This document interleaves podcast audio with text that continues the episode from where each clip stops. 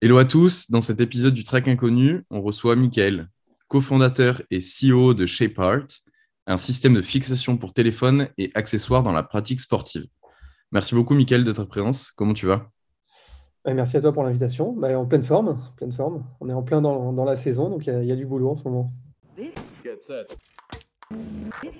Podcast franglais, on parle de personnes, de leur histoire et l'impact que le sport a eu dans leur vie. Le track inconnu. On va commencer direct avec euh, la question de l'anecdote. Donc, euh, est-ce que tu en aurais une à nous raconter, qui a un lien particulier avec le sport quand tu étais plus jeune? Euh, Ouais, il y en a une que, que j'aime bien raconter, qui est euh, quand j'étais plus jeune, sixième ou cinquième, c'était la, la, la, première, la première grosse connerie que j'ai enfin grosse connerie, la première connerie que j'ai faite quand j'étais quand j'étais jeune. Euh, J'en ai une famille de, sportifs pros et, euh, et, en gros dans mon garage il y avait, un stock monstrueux de, ballons de basket qui étaient là, qui traînaient, qui, neufs, hein, des trucs euh, flambant neufs sous sachet machin. Et ça traînait depuis pas mal de temps et du coup euh, ça a été ma première expérience entrepreneuriale. Je me suis gentiment servi dans le garage euh, et je revendais les ballons, je revendais les ballons au collège à ceux qui n'en avaient pas. Après, j'avais déjà une bonne notion de marge, hein, puisque je, les revendais un peu plus cher que ce que ça valait vraiment, mais je ne me rendais pas trop compte. Et euh, forcément, arrive un moment où je me suis fait griller. Et, euh, ce qui est assez fun, c'est que euh, ces ballons, c'était la marque Spalding, qui a été ensuite mon, premier employeur officiel, on va dire 20 ans après, donc 15 ans après. Donc c'est la petite, petite anecdote qui me fait toujours marrer. J'ai commencé à bosser pour Spalding 10 ans avant qu'il me donne un contrat réel. Déjà dès petit, tu avais la fibre entrepreneuriale, quoi. Ouais, ouais, ouais. En fait, euh, ouais, toujours faire des, choses. Et puis le, le, je, ne sais pas trop comment le, comment le dire euh, parce que j'ai jamais eu de souci à bosser pour les autres, à être dans une structure, dans un cadre et tout ça. Ça c'est quelque chose qui me dérange pas du tout. Mais ouais, j'ai toujours eu ce côté de euh, de faire des choses. Ouais, donc euh, pour, moi à l'époque, c'était pas, euh, j'identifiais pas ça à l'entrepreneuriat et puis c'était pas, euh, c'était pas un mot qui était aussi aussi courant que maintenant. Mais ouais, j'ai toujours toujours fait des choses et, entrepris entre guillemets, tout à fait. Donc c'est toujours des projets qui t'animent parce que tu aimais juste ouais, faire, faire ces choses-là. Et donc justement, comment tu passes de comment tu arrives à faire tes choix pour ton école de commerce après ton bac? Bah, ça, c'est pareil, en fait, euh, en, sortant, euh, en sortant de, du, bac, enfin, juste l'année du bac, tu, te poses la question, qu'est-ce que je vais faire, comment bah, je me, suis, je me suis un peu renseigné dans le, dans le réseau, on fait, comme on fait tous, hein, des, parents, des proches. et en gros, c'est soit je partais en prépa, soit je faisais une école directement. et, moi, je me sentais pas de faire deux ans de prépa à bosser euh, comme un fou euh, c'était pas un truc qui me convenait. J'avais envie de mettre les mains dedans directement et, euh, de commencer à, comprendre et à, me faire une culture un peu business. Et, euh, donc, en fait, euh, bah, bah, en partant de ce constat, je me suis dit, OK, bah, on va faire les concours. J'ai fait un peu tous les concours que je voulais. et, puis, et puis, ça s'est fait comme ça et j'ai eu j'ai eu le choix de, de faire euh, Kedge Marseille.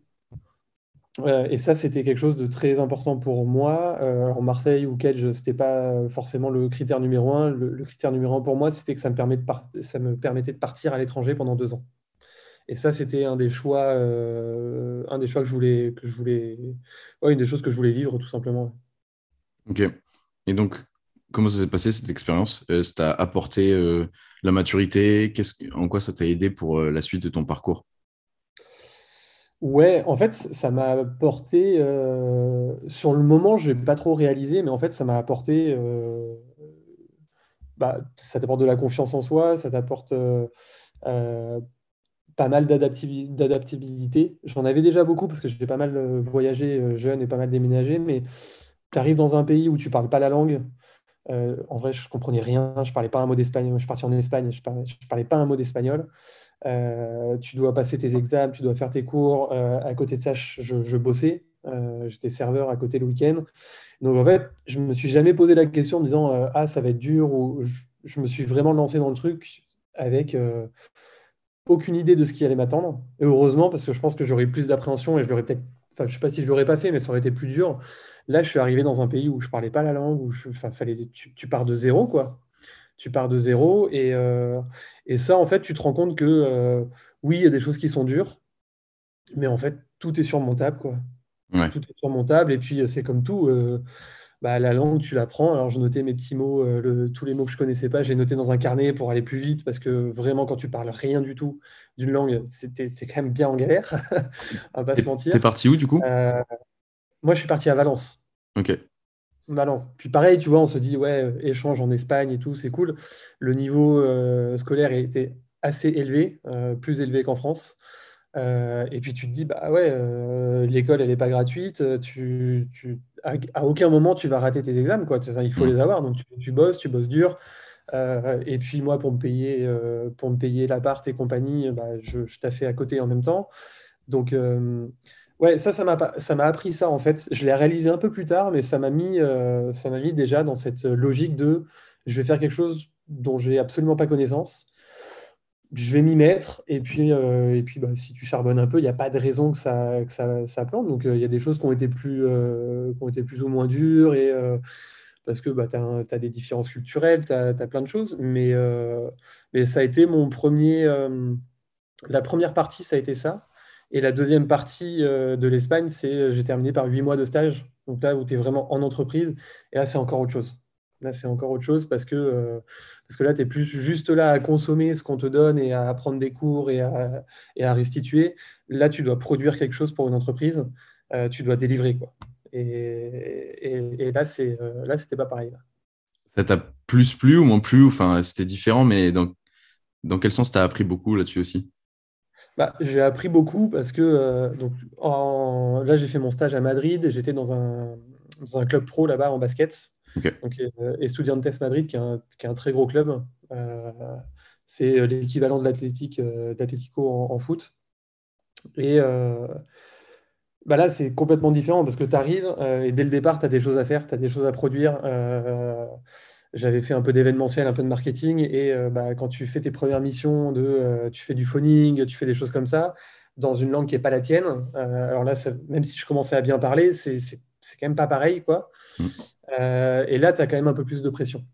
Tu as un peu plus de pression. Euh, c'est euh, ouais, tu as envie d'être à la hauteur de, de, la confiance qu'on a placée en toi et, et, et, tu te rends compte que tu es quand même moins à l'aise. Tu as, beau être bien parler la langue, as ce que tu veux, au final, c'est la première fois que tu bosses dans une entreprise dans ce pays-là. Les codes sont différents, la manière de faire, et puis tu n'as pas non plus une expérience en entreprise qui est folle. Euh, de base. Donc, euh, ouais, ça, c'est. Euh, là, il y a quand même un peu plus de, un peu plus d'appréhension parce que tu n'es pas dans le cadre, dans le cadre universitaire où bah, as tout le monde à ton âge et tu rencontres des gens plus facilement. Avec que ce soit en cours, que ce soit dans le sport, que ce soit là vraiment tu es dans un cadre, tu es dans une boîte, tout le monde a 35, 40, 50 ans, tu es le petit français qui débarque de nulle part, c'est très différent très très différent. Mais euh, encore une fois, c'est ça qui. Euh, moi, sur le moment, je me suis pas dit, euh, ouais, ce que je suis en train de faire, c'est dur, c'est ouf, c'est. Non, je me suis dit, bah, je sais pas, c'est normal, quoi. Mm. Tu, fais, tu fais tes deux ans à l'étranger, tu as six mois de stage à faire, tu les fais, point, et tu te poses pas trop la question. Mais avec le recul, ouais, je me, je me suis rendu compte que c'était. ça m'a mis un premier pied dans, dans le côté, dans l'esprit entrepreneur, de se dire, bah, tu tu pars un peu à l'aventure euh, et tu, tu, verras ce qui se passe. Quoi. Et parce que derrière, du coup, après cette expérience, tu reviens en France pour faire un master? Ouais. Et après, je reviens en France. En gros, là-bas, ils m'ont proposé euh, de rester en Espagne. Mhm. Et du coup, c'était 2008. Euh, c'était pas une très bonne année. C'est la crise, la crise des subprimes à l'époque. Et l'Espagne, l'Espagne est très, très touchée. Et donc, moi, euh, m'arrêter avec un bac plus 4 euh, pour bosser en Espagne euh, à 1000 balles par mois, je me dis, bah, en vrai, oui, je vais me plaire et c'est sympa et c'est marrant, mais dans 2-3 ans, ça va me, j'aurai fait le tour et, et, ça va être beaucoup plus dur de rentrer, de me remettre dans les études. Donc, je me suis dit, voilà, je vais, je vais rentrer en France, je vais faire, mon, je vais faire un Master 2. et là, j'ai décidé de le faire plutôt dans un, établissement public pour changer un peu. J'avais fait mes, mes 4 ans d'école, ça m'avait un peu suffi, on va dire. Euh, et donc, ouais, j'ai fait, euh, je suis rentré faire le, master allié EDEX, euh, master beaucoup plus, beaucoup moins culture business, ce, côté généraliste. Là, on était vraiment dans le côté marketing pur et dur. très, ouais, très pragmatique, très, très terrain, très étude. Et ça, c'était vraiment intéressant. C'était très dur, mais c'était vraiment intéressant. Et, parce que justement, après ce bagage de l'IAE, fin d'année, tu dois aussi faire un stage ou c'était directement là, on rentre dans le monde du travail? Non, l'IAE, c'était en fait c'était un master 2 qui se fait euh, plus ou moins sur, euh, sur une quinzaine de mois. Euh, et donc en fait, tu faisais deux, alors si je me souviens bien, c'était deux mois ou trois mois de cours. Après trois mois de stage, trois mois de cours et six mois de stage. Ok. Donc c'était c'était un profil un peu, un peu hybride, mais qui est pas mal, en vrai qui est pas mal. Et, et du coup, moi j'ai fait, j'ai fait neuf mois, neuf mois au sein de la société Ulsport. Euh, pendant, euh, donc pendant mon master et, euh, et c'est là où j'ai été embauché, embauché après. Et donc chez Ulsport, après ton, quand tu es embauché, tu avais un job quoi, plutôt axé marketing? Ouais, ouais, ouais. En fait, chez Ulsport, j'étais donc mon, mon, stage était assistant marketing, hein, donc comme, on, comme, on, fait beaucoup, mmh. à gérer un peu les réseaux sociaux, à gérer le marketing et puis tout ce qui est euh, dotation de produits pour les athlètes euh, pro, les gardiens de but, les joueurs de hand. Euh, ça, j'ai commencé à gérer aussi les, clubs de basket pro qui étaient en contrat avec la marque Spalding. et en fait, ça, c'était. donc, j'ai vu un peu tout ça pendant, pendant mon stage. Et, vers la fin de mon stage, en fait, le groupe a récupéré une nouvelle marque, la marque Canterbury en rugby. Et donc, en fait, ils me l'ont confié. Euh, ils me l'ont confié euh, en sortie de, stage. Ils m'ont confié euh, la marque. Donc, je suis arrivé un peu. j'ai fait mes preuves pendant le stage. Et puis après, je suis arrivé avec un, bon timing, en fait. Hein. et donc, ils ont créé un poste pour moi. Et, ça s'est fait, fait comme ça. Donc, très marketing au début. Hein. très marketing. Et puis, au fur et à mesure, j'ai eu des missions sur la partie commerciale qui sont arrivées au fur et à mesure. Ok. Et justement, comment tu as hum, est-ce que tu avais fait des projets durant tes études qui t'ont permis tu vois, de décrocher ces stages-là, parce que c'est des beaux stages quand même, dans des belles entreprises. Qu'est-ce qui a fait que tu vois, t'es démarqué, euh, que tu es sorti du lot? Euh, En vrai, il y a deux. Euh, tous mes stages, hein, parce que le, tout premier stage que j'ai fait, on ne l'a pas mentionné, mais sur la, deuxième année d'école, j'ai fait stage en grande distribution pour apprendre vraiment les bases de euh, comment bien orienter une boîte de petits pois dans un rayon. Ça, c'est hyper mhm. important. Euh, ça marque. Hein. Après, tu, je, peux te promettre que après, tu as envie de bosser. Hein. Tu as envie de mhm. faire des études, tu as envie de bosser parce que tu le fais, euh, tu le fais deux semaines, après, tu n'as plus envie de le faire. en fait, sur tous mes stages, moi, il y a deux choses qui m'ont toujours servi. D'une part, c'est le réseau. Ça, il, faut, il faut en avoir conscience. il, faut, il faut jouer de son réseau. Euh, donc au début, tu commences par ton réseau familial et puis après, tu t'étends. Et donc ça, tu vois, j'ai jamais eu peur de passer un coup de fil à quelqu'un pour demander des conseils, pour demander des, intros, ce genre de choses. Ça, c'est important. Et le deuxième truc, c'est que j'ai jamais été gourmand euh, sur, mes, sur mes stages. En Espagne, euh, j'étais payé 200 balles par mois. 200 hein. mmh. euros par mois et je bossais, je bossais les week-ends les, et la semaine sur les soirs de match. Enfin, genre, en gros, j'ai jamais été gourmand. Euh, j'ai jamais été gourmand euh, là-dessus. Et chez le sport, c'est pareil. Hein, j'ai rien négocié. Euh, j'étais au minimum. je crois que c'était 400, 400 euros par mois. Et, et, mon, premier, mon premier salaire chez le sport était, était mes, mes râles pâquerettes. Quoi. Je me mmh. suis dit, mais en fait, j'ai fait des études pour ça, pour ce salaire-là. Alors, je ne veux pas dire de bêtises, je peux le dire, hein, je suis assez transparent là-dessus. Je crois que chez le sport, mon premier salaire, j'étais à 1400 euros net. Ok. Qui est franchement. Euh, Sorti bac plus 5. Tu as fait un bon master 2, machin. Euh, tu as fait un an de stage avant, donc tu es déjà formé, tu es déjà opérationnel. En vrai, c'est très très faible. Euh, mais tu vois, moi, ça a toujours été les deux trucs c'est de dire, OK, non, mais de toute façon, mon début de carrière, c'est un investissement. Donc, je préfère avoir une mission qui soit chouette et qui, qui me permette d'apprendre et d'être au, bon endroit au bon moment. bah, c'est pas grave l'argent t'en gagneras plus tard. Et, euh, et, du coup, bah, tu vois, ce que j'avais en Espagne, hein, euh, j'avais une chambre pourrie, euh, je taffais le week-end. en, France, chez Ulsport, bah, j'ai fait, j'ai squatté, j'ai chez mes parents encore pendant quelques temps et je faisais les allers-retours tous les jours en voiture. Enfin, on l'a tous fait et c'est ce qu'il faut faire, quoi, en fait. Mais ça, c'est les deux trucs, c'est jouer sur le réseau et ne pas être gourmand au début de, en fait, de plus valoriser l'expérience et les compétences que tu vas pouvoir acquérir plutôt que de dire ouais j'ai un stage à 1000 balles ou j'ai un premier taf à 2000 euros quoi.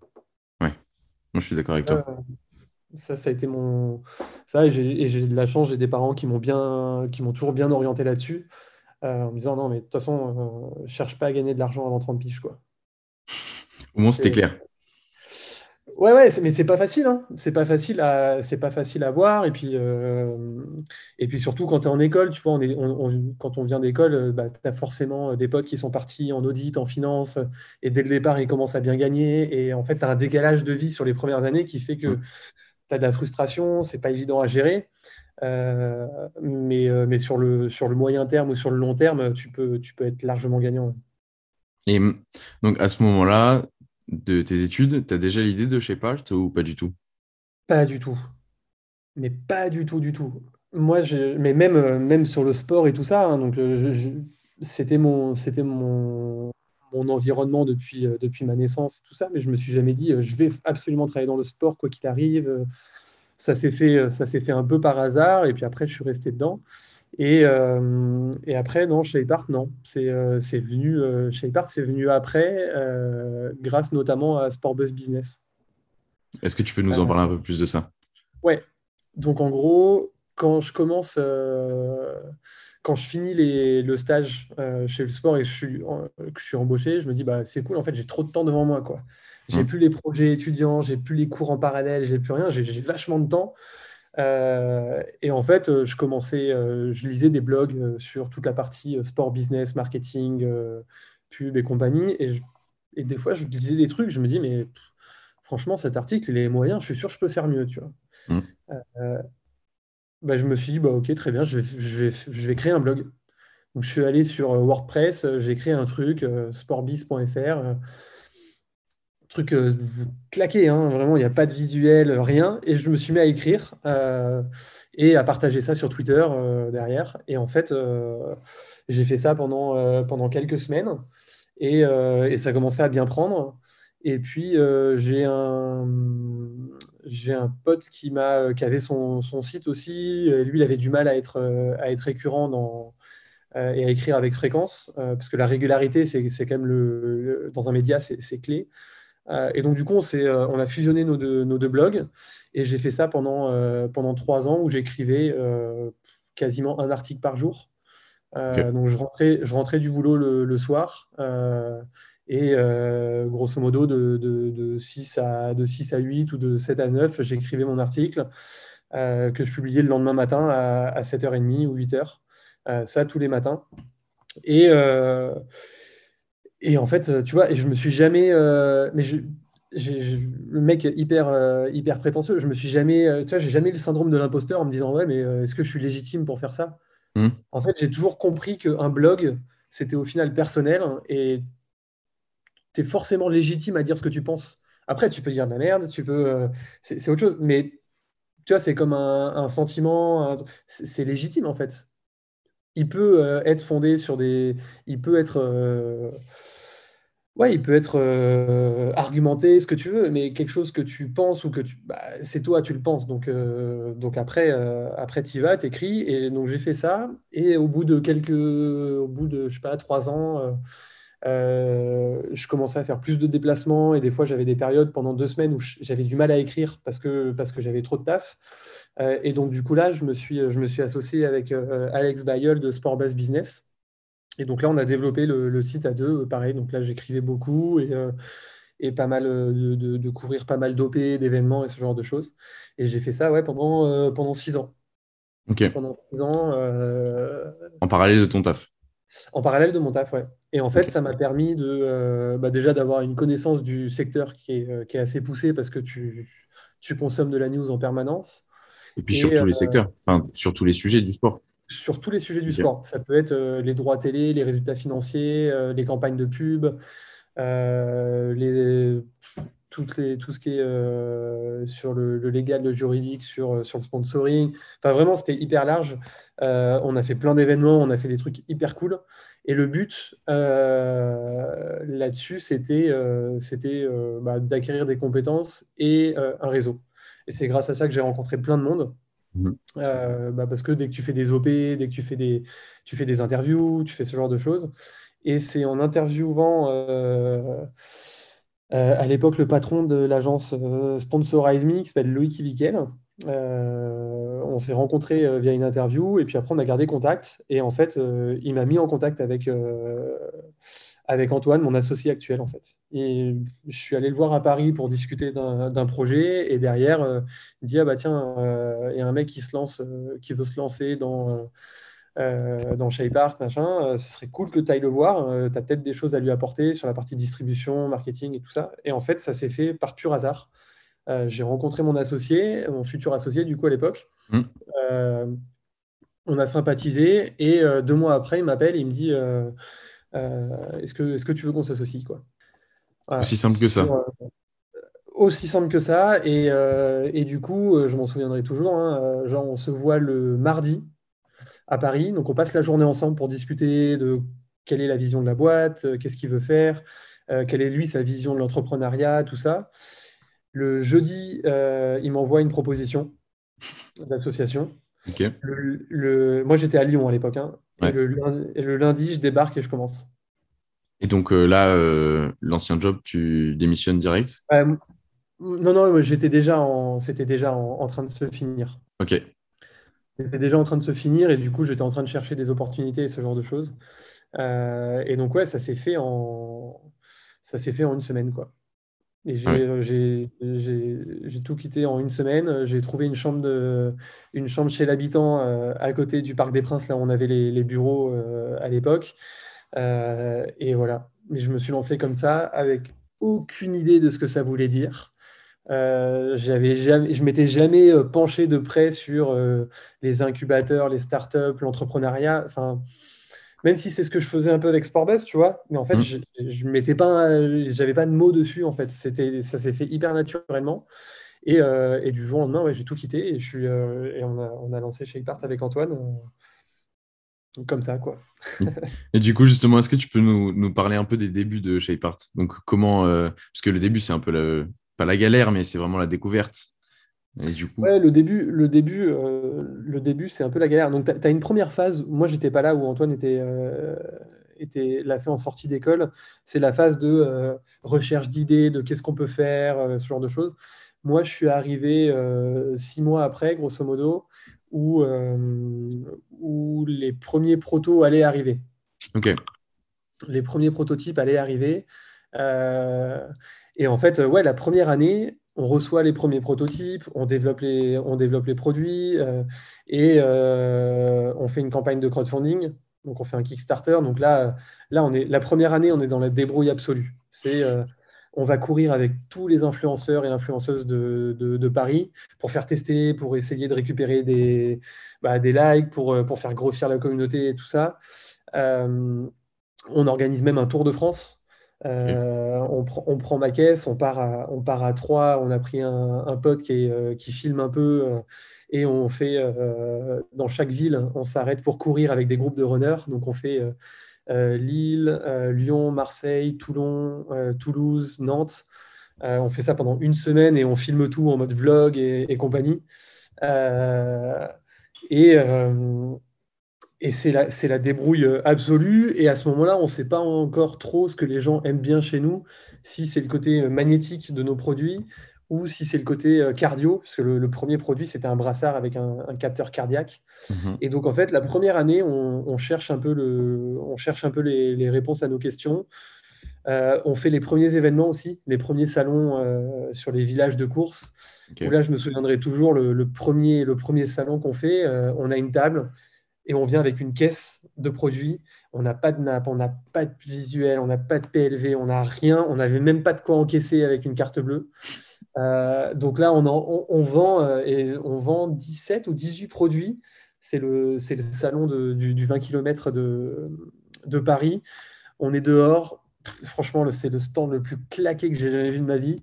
Et on peut, euh, peut vendre que en liquide.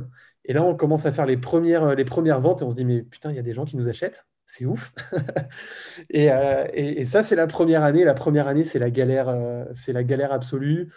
Euh, donc, on fait le Kickstarter qui se passe bien quand même. tu fais les premières livraisons, on livre dans les temps, tout ça.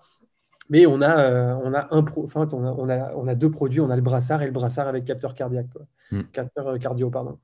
Et, et, la première année, c'est vraiment de la galère, quoi. C'est vraiment de la galère. On ne se paye pas, hein, puisque de toute façon, il n'y a rien. Euh, et là, on commence à lever un petit peu d'argent euh, parce qu'en fait, on se rend compte que bah, le temps que ça prenne, euh, là, on n'est pas bien. quoi.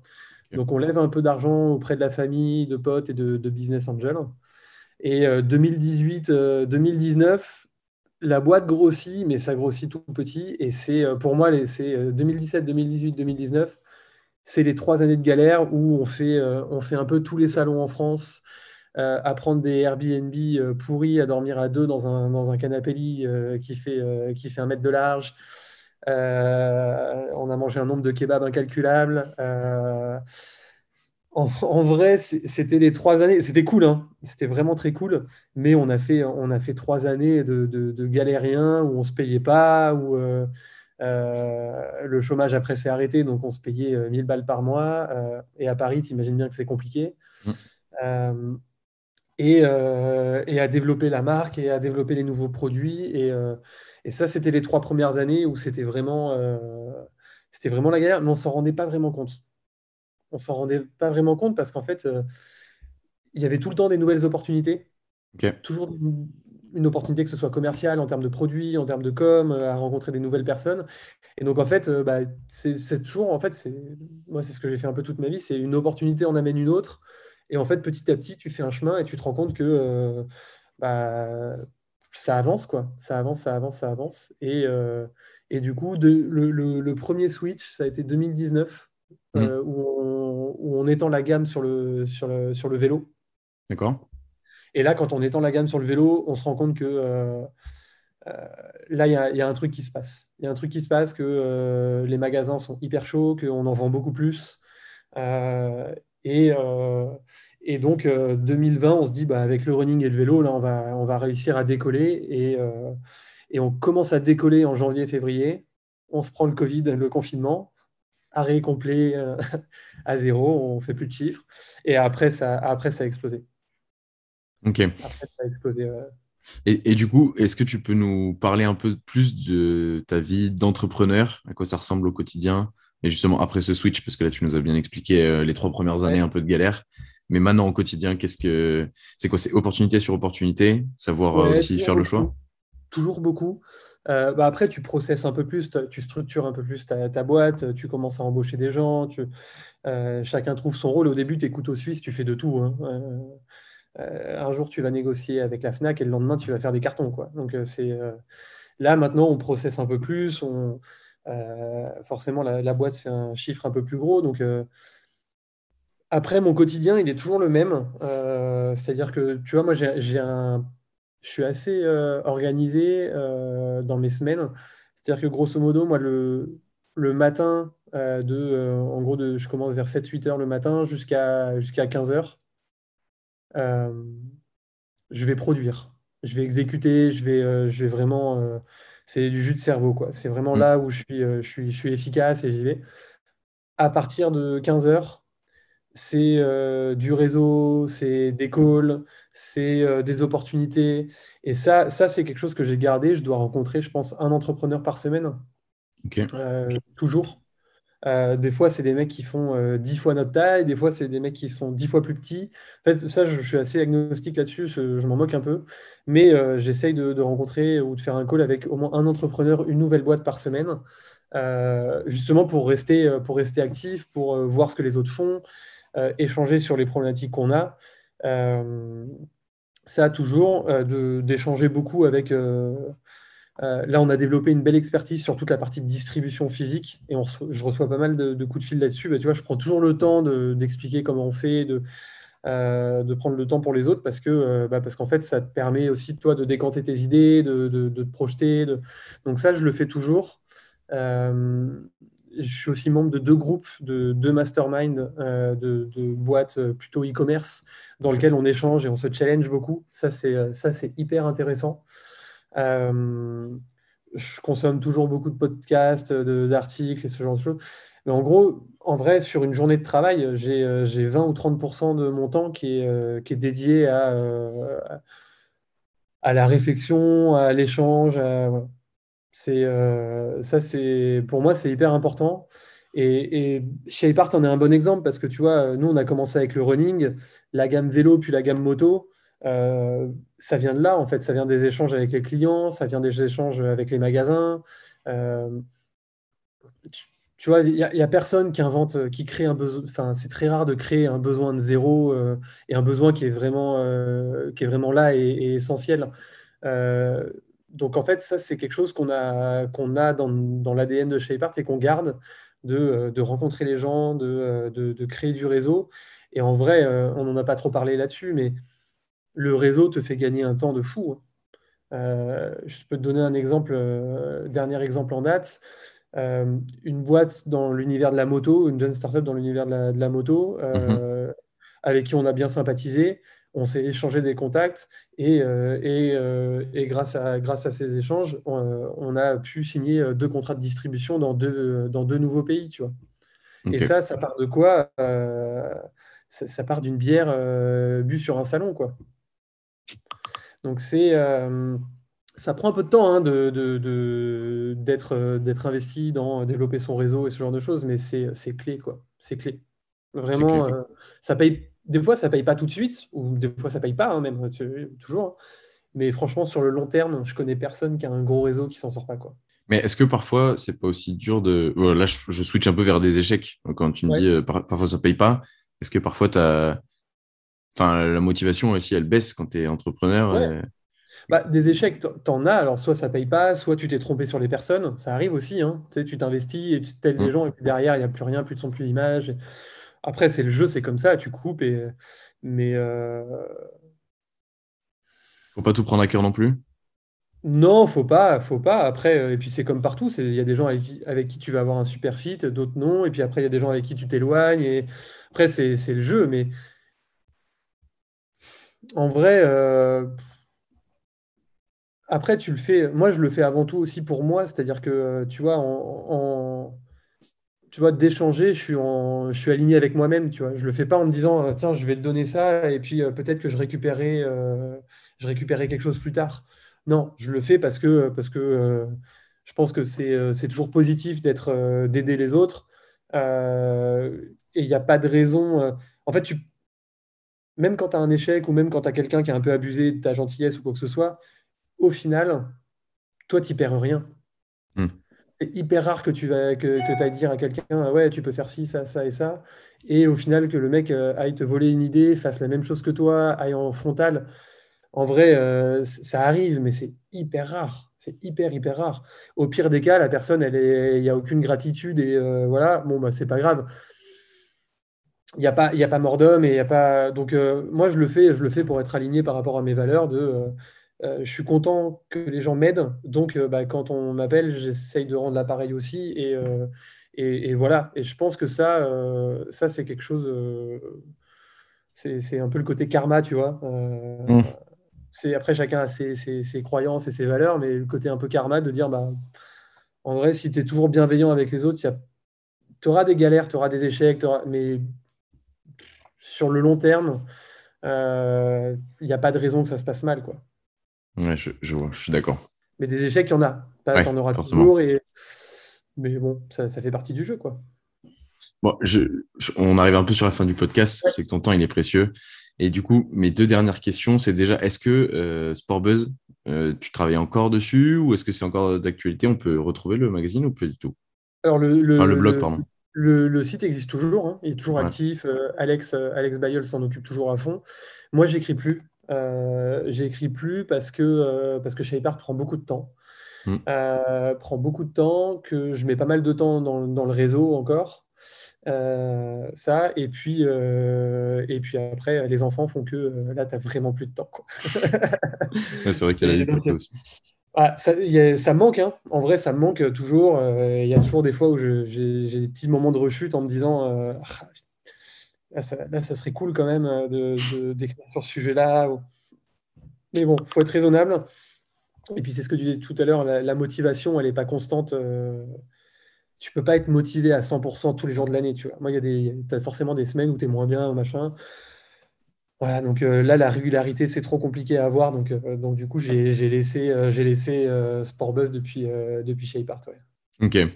Et du coup, ma dernière question, c'est est-ce que tu aurais un livre à conseiller ou même du coup un blog ou un média qui est axé sur le sport ou le business qui t'a aidé? Bah, Forcément, sur un média, Sportbuzz m'a beaucoup aidé. Évidemment de, livres ou de. J'ai pas un. En vrai, moi, je ne conseille pas vraiment euh, un livre ou un, média ou ce genre de, choses. Euh, il y a deux choses que je conseille. Un, c'est les podcasts. Euh, il y en a un sur toute la partie. alors, c'est pas que du sport, mais sur la partie e-commerce, business, qui s'appelle Le Panier qui est assez, euh, qui franchement, qui est, vraiment génial. Et on est vraiment dans de la technique avec des, avec des gens euh, pertinents et, et qui ont fait leurs preuves. Euh, le panier, c'est vraiment, c'est vraiment cool sur la partie e-commerce. Et après, le, franchement, le conseil que je donne tout le temps, plus que des livres, c'est rencontrer les gens. C'est activer, activer les réseaux sur LinkedIn, sur tout ça. On a quand même des outils de ouf pour le faire. Et donc là, si on s'adresse à des étudiants, il y a forcément, il y a toujours le, ce, ce coup près du mémoire de fin d'études. Le mémoire, c'est un cheval de Troie pour rencontrer les gens que vous voulez rencontrer. Quoi. Donc, euh, donc si j'ai un bouquin à conseiller, ouais, c'est votre mémoire, votre propre mémoire, votre propre mémoire de fin d'études à vous, et de l'utiliser comme un cheval de Troie pour, faire, pour construire son réseau. Quoi. Ok, le meilleur outil. Quoi. Génial. Ah ouais, à 100%. Ah, trop cool. Merci beaucoup, Mickaël, vraiment pour ton temps et, et tout ton parcours. C'était génial. Merci d'avoir partagé ça. Avec plaisir. On arrive déjà au dixième épisode de ce podcast. Je prends énormément de plaisir à préparer, échanger et découvrir des parcours qui sont passionnants. Vous êtes aussi de plus en plus nombreux à écouter et ça me motive à continuer ce projet. Je vous invite donc à partager le podcast et à noter 5 étoiles sur votre plateforme d'écoute préférée. Je vous dis à dimanche prochain. Ciao